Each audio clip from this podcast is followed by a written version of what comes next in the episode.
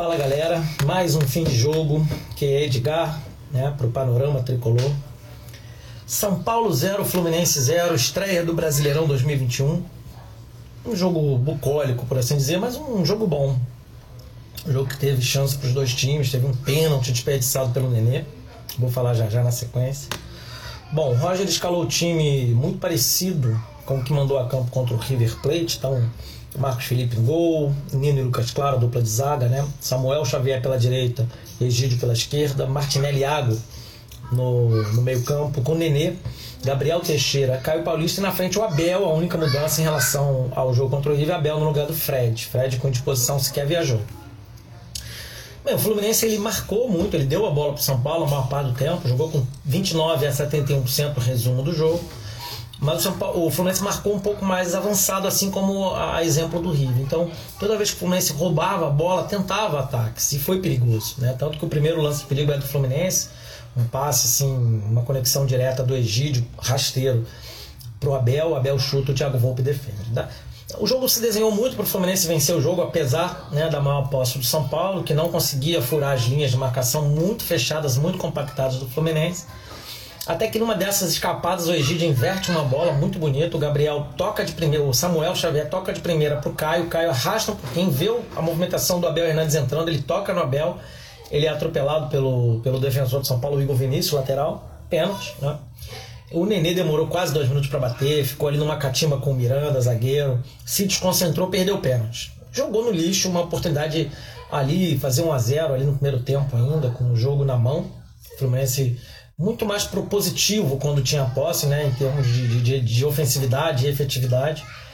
O Nenê desperdiça essa chance e custou caro. Custou caro porque o Fluminense não voltou a ter uma chance tão cristalina no primeiro tempo. Bom, volta do segundo tempo, o Fluminense cria uma jogada muito rápida. Gabriel Teixeira, uma bola na trave, uma pena. Também não saiu gol, paciência. O jogo se dividiu em alternâncias. Momentos que o Fluminense conseguia chegar ao ataque, momentos que o São Paulo chegava com algum perigo, também teve algumas lances de perigo. O jogo foi bom, por isso que eu disse, foi um 0 a 0 mas foi um jogo bom. É um jogo com alternativas. Termina o jogo né, de forma triste, né? 0 a 0 não, não gosto de 0 a 0 nunca gostei. Acho um placar muito triste.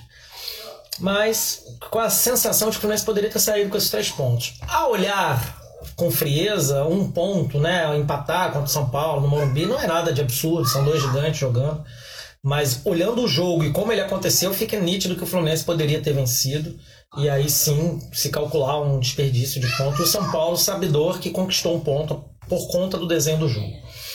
As substituições foram mais do mesmo. O Roger levou 30 minutos para fazer a primeira mexida. E ele faz substituições muito óbvias, né? Daquelas que ele já costuma fazer. Ele tira o Caio Gabriel Teixeira, coloca Luiz Henrique e Kaique. Ponta por ponta. Depois, com mais quase nove minutos, ele vem mudar e ele, enfim, tira o Nenê, que não aguenta mais do que um tempo, fica ali se arrastando no segundo tempo. Ele tira o Nenê, põe o Casares para jogar sete, oito minutos, uma, uma covardia. E coloca o Bobadilha, um cara fora de forma, assim como o Casares ainda tá para jogar no lugar do Abel Hernandes. E o Fluminense, a partir daí, literalmente abdicou do jogo. Porque aí o São Paulo teve as ações, evidentemente, né?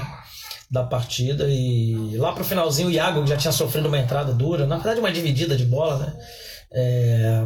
Enfim, uma entrada mesmo, né? O, o, o, jogador, acho que foi Bruno Alves de São Paulo, pisou no, no Iago ali, no, na, naquela parte do peito do pé, ali na, na emenda, né?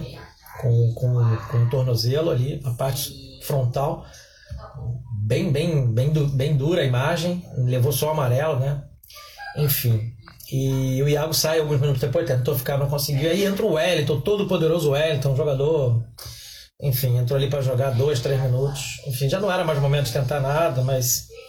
O desenho do jogo é esse. Foi um empate meio bucólico o Roger, a sensação é que ele não, te, ele não tenta vencer o jogo durante o jogo. Ele arma um esquema e tem na cabeça programado substituições e ele cumpre aquele ritual, né? A sensação que passa é essa. Ele não lê o jogo, ele não tenta modificar durante o jogo, ele não fala, pô, conseguimos conquistar isso, vamos tentar por aqui, vamos. Né? Já o técnico de São Paulo, Crespo, fez mudança já desde o início do segundo tempo, tentou e melhorou o time, tanto que no segundo tempo o São Paulo começou a, a criar mais espaço, dar mais dificuldade para o Fluminense, que cansado é, demorou tanto a mexer. E esse é o resumo do jogo, basicamente. Enfim, um começo, um empate. Agora tem quarta-feira, já tem contra o Bragantino pela Copa do Brasil. E agora é vida que segue, né? paciência. Então é isso. Saudações tricolores, vitória sempre.